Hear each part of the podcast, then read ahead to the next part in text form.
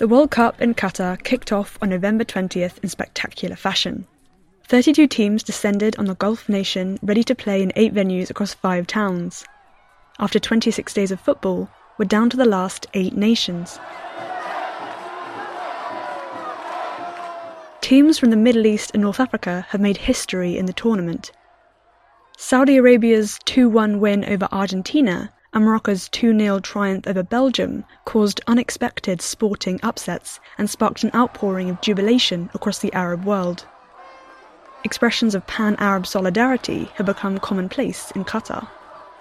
Saudis have cheered for Qataris at the World Cup, Algerians cheered for Moroccans, Palestinians have cheered for Arab teams, and Arab teams have waved the flag of Palestine. What is the significance of this moment of pan Arab unity at the World Cup? Is this a change from what we've seen before at major tournaments or a continuation of cross country football solidarity? And why has a Palestinian cause found centre stage at this international event? I'm Rosie McCabe. Welcome to the New Arab Voice.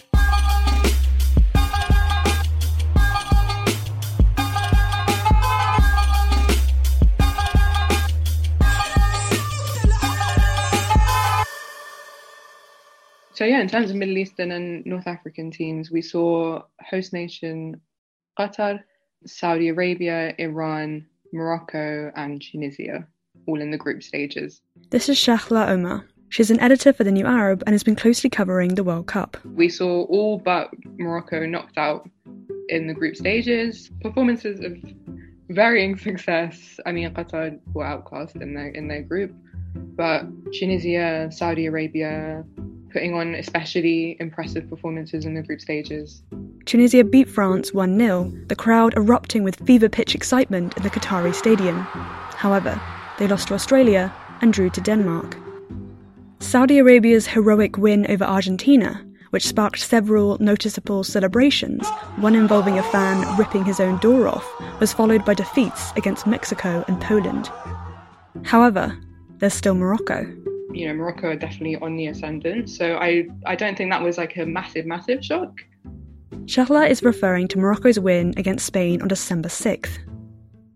The nail biting knockout match went down to penalties, with Morocco netting three goals against Spain. I think it was more that Morocco were able to hold their nerve, like we saw during the, the penalty shootout. Spain really just crumbling, and the Moroccan penalties, at least the first and the third one, being very you could see the assurance and the confidence. So that was it was really yeah. I think that was what was more more impressive about their performance. Impressive is indeed one word for it. To truly appreciate the feat and emotion of this victory, you need to speak to Moroccan football fans. It was like a fairy tale. It was something that we couldn't I have never like I've seen people yesterday, people kneeling, they're praying because they have never achieved this. We have never gotten this far. This is Mehdi merin a 22 year old Moroccan football fan in Rabat. After Tuesday's win against Spain, putting Morocco in the final eight, he was out on the streets celebrating. The moment the game finished, I got out. I see people celebrating, tons of people, whether they are elderlies, whether they are 10 year old boys going and I was celebrating. And uh, sudden, suddenly, because I was jumping and dancing, suddenly I turn around and I find the king of Morocco showing up in his Rolls Royce. I couldn't believe, like, I, I, I was so shocked. I, I, I couldn't believe. The moment I saw the police around him, then I believed that it's the king of Morocco. Also out celebrating in Casablanca was Amine Hafed, a 22 year old Moroccan fan.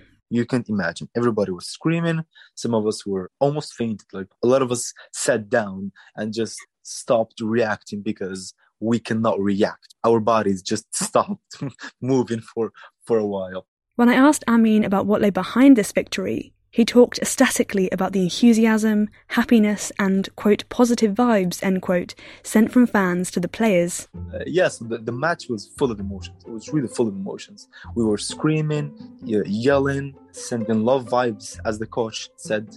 Morocco's coach, Walid Regragui, has been hailed by football fans for transforming the North African team into one motivated not just to compete, but to win. His formula, say fans and commentators, is to create a strong sense of unity underpinned by belief and positivity. And he said something really important last time. He said, if you really believe that Morocco will win the World Cup, if you really send us these good vibes, if we can say. Even if the opponent shoots the, the ball, it will uh, hit the corner of the goal and then go back. These positive vibes have come not just from Moroccans, but on the world's biggest sporting stage, we've seen Arab fans cheering as loudly for their team as they have for their neighbouring brothers and sisters. Teams like Tunisia, Morocco, Saudi Arabia. I mean, it was so great watching them play in this World Cup because, first of all, the travelling support was incredible.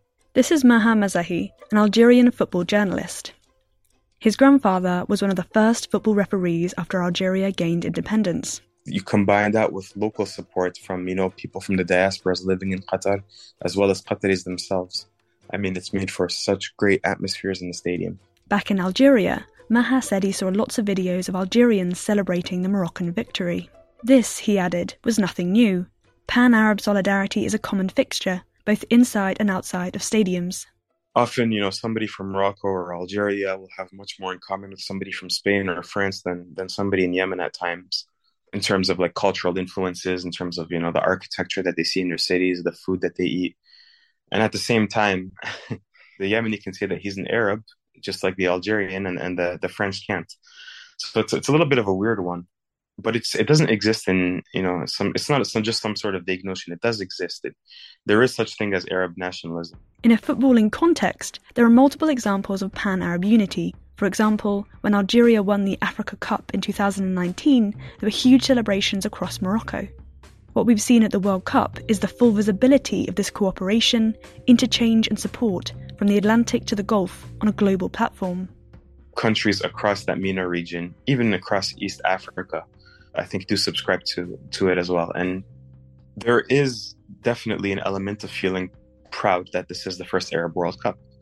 It's it's just no denying it. You ask people across the, the Arab world and they're gonna say that they do feel like they have a stake in it, that this is the first Arab World Cup and they're proud of it being the first Arab World Cup. And in that sense it's been really great to have an Arab team, Morocco, make it to the quarterfinals. I think everybody's just now rooting for them to, to go on as far as possible. Moroccan supporter Mehdi said that this unity and sense of pride in the Qatari hosts is also a response to the way the tournament has been covered in Western media. Because of the attack of Western media on Qatar, that made the Arabs so united to defend Qatar. It's the first time it's being held in an Arab country, so it's that's why it's unique. The matches are unique, the crowds are unique, the audience is different. That's why I think what made people so united. When you have this tidal wave of support, said the footy fanatic, this changes the outcome of matches. If you ask me about why Arabian countries are doing so much better in this World Cup, because they are playing in the neighboring countries, not na- culturally neighboring, not geographically, but they share the same language, and that if you ask me why Saudi, I was not shocked when when Argentina was beaten by Saudi Arabia. Saudi Arabia was playing in Qatar. Qatar is like it's like playing in Saudi Arabia basically. If you if, if they win, that's not a coincidence. Expressions of Arab solidarity are not limited to mass celebrations over sporting successes, however. Support for Palestine has also become a major story at this World Cup. If we look at the World Cup as the most popular kind of sport arrangements in the whole world, what we see here is that this opportunity, or this World Cup in particular, offered the fans, the football fans, a unique opportunity and space as well to convey their views and commitment on Palestine. This is Emile Badarin, a research fellow at the College of Europe at the Natolin campus in Warsaw. He is Palestinian and currently lives in Stockholm. So, what I would say here, what's new, is not really the content or what we call here solidarity with the Palestinian cause. What the only new thing is actually the visibility of this message, which is, has been broadcasted on basically globally in this special event. Numerous Western outlets have portrayed this Palestinian solidarity at the World Cup as something new, forgetting that the true story here is not the groundswell of support among Arabs, but its visibility. So, everything the West basically told the Palestinians and their supporters that they can't do for whatever reason. They can't, for example, bring Palestinian politics, uh, concerns, uh, human rights violations, etc., to these cultural events. FIFA prohibits the display of banners, flags and flyers that are deemed to be, political, offensive and or discriminatory in nature. This rule has been used to ban Palestinian flags inside stadiums. Also, in 2017, FIFA made the decision to allow clubs that play in illegal Israeli settlements to compete. And we find that what is called, let's say, double standards brought up to the floor all of a sudden since the beginning of this year, basically since February 2022, where the West basically used all of these events in the case of Russia. And that's in many ways provided, I think, a turning point for solidarity groups around the globe and activists as well. That's an important turning point in my view. On the global stage, yes, the World Cup can be considered a turning point in terms of the visibility of Palestinian solidarity. When it comes to the visibility of Palestinian flags at Arab and African games, this, if anything, is to be expected. Maher, again. Anybody with any experience going to matches in North Africa in particular will always see a Palestinian flag, whether it's a club match or a national team match. In Algeria, for example, one of the songs they always sing is Palestine Shuhada, so Palestine the Martyrs, and that's been being sung since 1988, really, since the, the, the first Intifada. In Morocco as well, they have songs like Rajawi Falastini. Of course, what's different now compared to 1988 or even two years ago is that a number of Arab states have normalized relations with Israel. Take Morocco. The North African country signed the controversial Abraham Accords, normalizing relations with Israel in December 2020, following the UAE and Bahrain. Yet, look at the Morocco's team photo after the country's win against Spain, and you'll see a Palestinian flag front and center. It's not just a flag, it's the Palestinian flag. This is Moroccan football fan Amine, speaking the day after their victory against Spain. I was out with my friends and we had two Palestinian flags yesterday on our backs because it's not just a flag, as I said, it's the Palestinian flag. It's a flag that means a lot of things. First of all, Palestine exists. The second of all, it's not called Palestinian conflict, it's called the Palestinian case. It does not only reflect the problems of the country, of Palestine, but it reflects the struggle of the people, that people are really fighting there for their rights. And that's exactly what people around the world are doing. We are trying to do in Morocco also. Amine's response, which was echoed by other Moroccans and Arab football fans, makes clear there is a gulf between public sentiment and official stances when it comes to Palestine and Israel in the MENA region. If you want me to count how many friends of mine have broke down and cried and just got depressed for weeks after the recognition in 2020, it was massive. People in the streets went in you know they people went to the street they were screaming and yelling in manifestations against the normalization.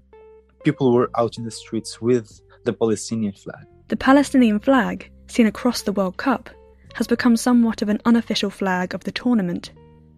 As well as arabs support for palestine has been voiced by europeans americans and by many across the globe.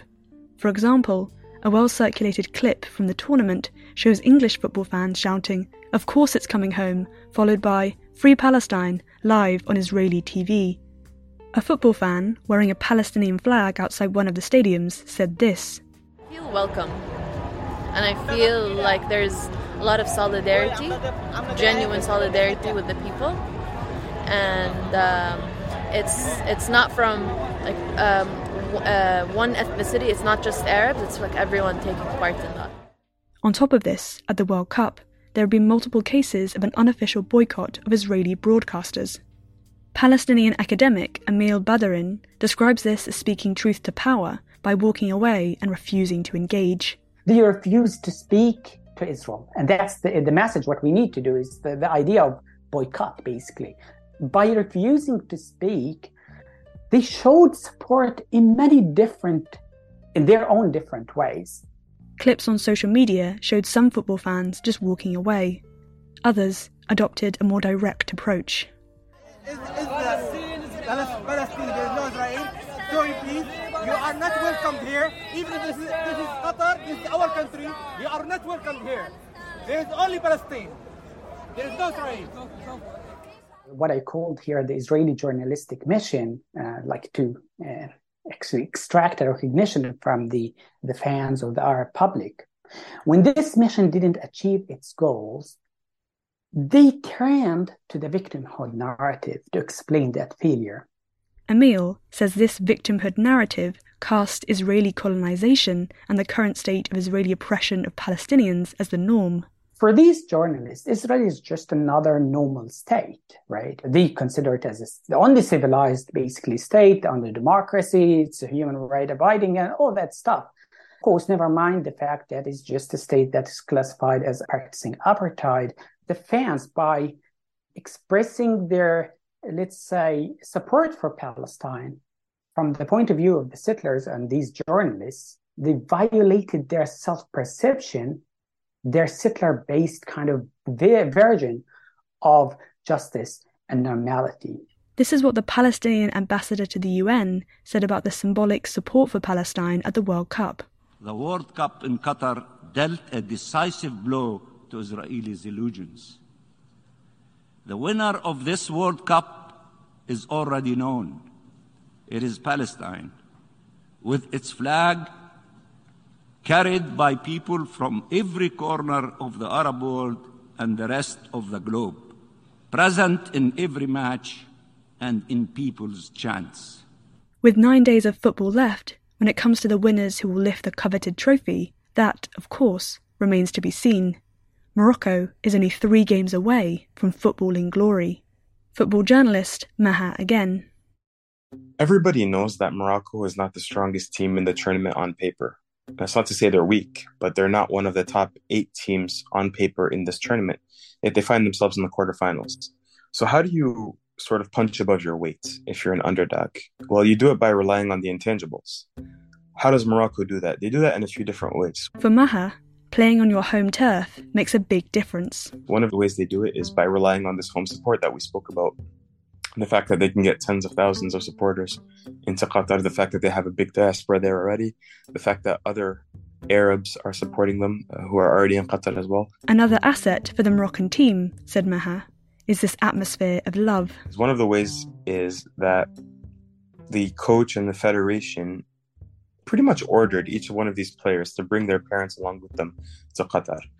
And what we see is that at the Moroccan team hotel at the Wyndham in, in West Bay in Doha, you have basic, it's very cute. You have parents like sort of traipsing around the hotel, taking pictures with all of the players, talking to media about how they did such a great job raising their son. Then, of course, Morocco has their new inspirational coach. Morocco have only been playing under this coach over the last 100 days, really. They really believe in this coach. They want to play for him. And it's not just the players, it's also the supporters. And there's just so much positive energy. And that can really boost momentum when you have a national team with so much positive energy in a tournament. And what are Moroccan fans saying ahead of their game with Portugal on Saturday? Mehdi, Okay, first things first. Uh, we do have some unfinished business with Portugal. Well, we are done with Spain. Now we have some unfinished business with Portugal. It's kind of strange feeling, like the first time seeing a Moroccan coach with the national team doing something good. I don't know. It's kind of weird. It's a happy feeling, but it's weird sometimes because uh, that's. I mean, we have never witnessed it. Final words to fan Amine. I will support Morocco till the end. I will support Morocco to win the World Cup and then win the African Cup, etc., etc. We are not here to reach further levels. We are here to win the cup, and I really believe in that. And I'm sending positive vibes, as the coach said, to Morocco and Qatar to win the World Cup.